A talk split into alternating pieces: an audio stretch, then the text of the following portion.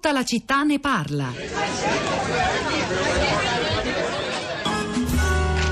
Ok, abbiamo il suo test di dattilografia qui e tutti i dati relativi al suo, uh, alle sue esperienze di lavoro e uh, alle sue capacità e...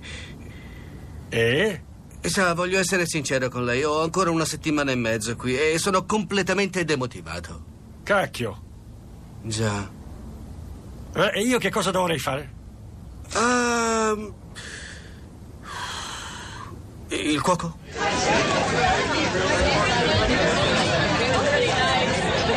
L'ironia amara di un omologo americano di un centro per l'impiego, Siamo, eh, era un brano da I Griffin, questa serie televisiva animata eh, creata da, da MacFarlane, Seth MacFarlane nel 1999 che va ancora in onda e appunto racconta il personaggio di Peter Griffin che va a cercare lavoro in un centro per l'impiego dove insomma pare che grande aiuto non lo riesca a trovare. Forse non è così drammatica la situazione dei centri per l'impiego in Italia, però devo dire che la testimonianza che abbiamo avuto oggi qui a tutta la città ne parla della funzionaria del centro per l'impiego di Siracusa Renata Fava è piuttosto sconcertante e inquietante per chi non abbia un rapporto diretto con queste cose, considerando il ruolo che poi i centri per l'impiego dovranno avere in futuro affinché funzioni il reddito di cittadinanza. Insomma, sono temi aperti, ne torneremo a parlare immagino molto in futuro. eh, Ora, tra poco sentiremo anche le esperienze dirette di alcuni ascoltatori e prima però anche le direi, fondamentali reazioni, commenti sui social network dei nostri ascoltatori. Rosa Polacco. Ciao Pietro, buongiorno, buongiorno a tutti. Si comincio con un po' di, di, commenti che sono arrivati stamattina sul nostro profilo Facebook della città di Radio 3, diverse posizioni, diverse esperienze. Diciamo che ehm, il primo, vediamo, allora il primo che vi leggo sì è Peppe che dice a monte di tutto c'è la confusione più totale. Neanche la vecchia versione del Movimento 5 Stelle era un reddito di cittadinanza, figurarsi quella di cui si parla adesso che non sembra nemmeno un reddito minimo condizionato, ma una sorta di carta prepagata e vincolata dal punto di vista della spesa, comportamento, utilizzo, eccetera. Una legge sui ma contro i poveri, non contro la povertà. Neanche una poor law, una legge sulla povertà come quelle della prima modernità europea. Questa è carità e colpevolizzazione dei poveri. Carmelo invece ha un'altra posizione e dice mi sono convinto che se si riuscirà veramente a far funzionare i centri per l'impiego e la formazione o riqualificazione e solo se si verificheranno queste condizioni il reddito di cittadinanza finalizzato all'introduzione o reinserimento al lavoro potrà essere effettivamente un investimento. Per prima cosa dalla partenza aumenteranno i consumi, di conseguenza aumenterà la produzione di beni di consumo, servirà più manodopera nel volgere di pochissimo tempo e mesi. Naturalmente se non si compreranno o consumeranno prodotti provenienti dall'altro capo del mondo. Ora andiamo a Modena, il primo ascoltatore di oggi è Fabio, buongiorno tutti i radioascoltatori. Sì, io nel mio messaggio accennavo alle mie perplessità sul concetto appunto di reddito di cittadinanza come strumento per generare lavoro. Drammatico io penso che sia appunto un governo che oggi eh, debba avere, eh, che, non, che non riesca ad avere delle visioni di futuro, quello che penso, e per visioni di un futuro possibile intendo che azioni di governo debbano eh, andare nella direzione di creare condizioni favorevoli per far crescere ad esempio start-up, eh, per non far emigrare i nostri giovani promettenti che, che ben formiamo nelle nostre università, eh, aiutare imprenditori con le loro aziende, chi ha perso il lavoro, eh, motivare gli insegnanti che tutti i giorni cercano di infondere sapere e curiosità nei nostri figli Condivido in pratica che un grande investimento vada fatto nella direzione della cultura, come avevo sentito, mi sembra, da un vostro intervento. Questo volevo Grazie Fabio da Modena, ora andiamo in Germania, perché a proposito di persone che vanno all'estero c'è anche chi vive all'estero e ci ascolta, sicuramente in streaming dal sito di Radio 3. Veronica è collegata con noi da Lüneburg, buongiorno. Sì, buongiorno, buongiorno a tutti. Dov'è Lüneburg? Io, Lüneburg è bella, oggi il tempo è meraviglioso. Ma dove, dove si trova esattamente?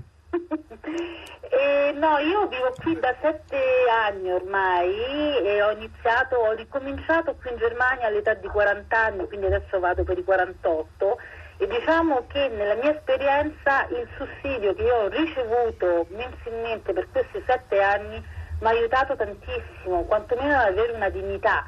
C'è un premesso da fare, il fatto che eh, qui gli affitti ehm, sette anni fa erano eh, minori, cioè io vivo un po' in campagna, non vivo proprio direttamente in una eh, grande città e con questo sussidio ho potuto permettermi quantomeno di avere una vita un po' più dignitosa. Lei mi dicono vive non lontano da Am- Amburgo, Lüneburg è lì. Mm. Io sto a 24 km da Amburgo. E se vivessi in città le cose sarebbero diverse come costo sì, della totalmente vita? diverse Mm. perché eh, eh, no, da Luneburg, scusi, eh, sarebbero diverse perché purtroppo gli affitti, qui c'è un problema in Germania, sono anche qui aumentati tantissimo, per cui io mi domando e dico, io vengo da Roma, se io percepissi un sussidio di 600 euro al mese e il mio affitto è pari a 800 euro al mese, ecco qui che stiamo di nuovo capo a croce, nel senso che comunque non si può far fronte a eh, un sussidio più basso del costo della vita quotidiana.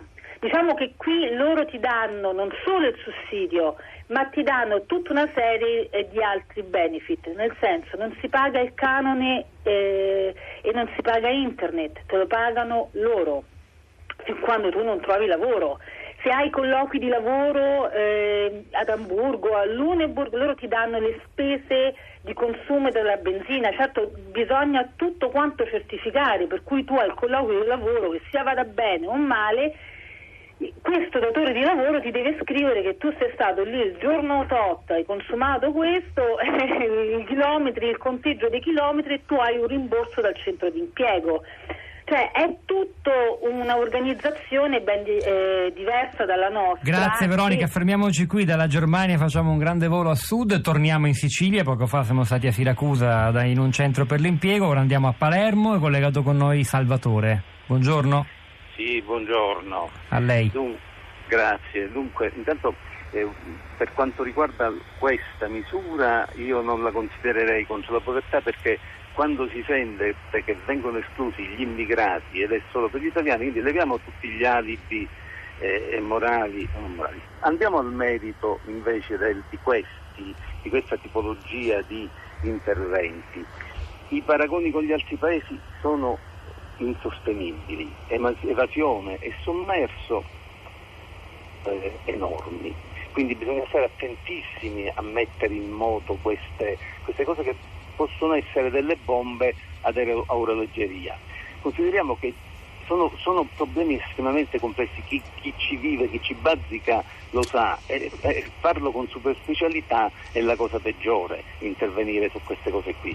Io vi dico una, una cosa per esempio, pure per esperienza, c'è già un circolo vizioso eh, con le altre misure che tentano di combattere a livello locale la povertà. Pensate agli uffici casa, all'assistenza, ai servizi, tutte basate sul reddito. Attenzione, quindi è, un, è un gatto che si morde, morde la coda. Cosa succede questo? Poi cerco di chiudere perché è chiaro che siamo di fronte a un problema enorme, però attenzione. Il, il problema, torno ai, ai centri di servizio, investire in questa situazione sui centri di servizio è un altro spreco assoluto. Noi già sappiamo che fallirà. Perché? Il centro di servizio sconta una situazione di domanda di lavoro eh, totalmente, soprattutto al sud, totalmente inefficiente. Quindi bisogna andare a ehm, trovare eh, e a innescare i circuiti di convenienza che smontano questo, questa inefficienza della domanda. Se no tu è come se mettessi benzina sul fuoco. È stato chiarissimo, grazie Salvatore da Palermo, Rosa. Allora, chiudo con il messaggio lapidario di Riccardo, dice al nord Italia matrigna, al sud Italia badante. Allora, è il momento di passare la linea a Ferrara perché sta per iniziare la prima trasmissione in diretta di Radio Tremondo con Anna Maria Giordano al microfono dal cortile del Castello Estense di Ferrara per il Festival di Internazionale. Allora, diamo la linea a Anna Maria, prima però ricordiamo chi ha lavorato a questa puntata di Tutta la città ne parla, Domenico Gancia alla parte tecnica, Piero Pugliese alla regia, Pietro del Soldà e Rosa Polacco a questi microfoni, al di là del vetro Sara Sanzi, Cristina Faloci e la nostra curatrice Cristiana Castellotti. Buon ascolto e buon festival internazionale alla radio, noi ci risentiamo lunedì mattina.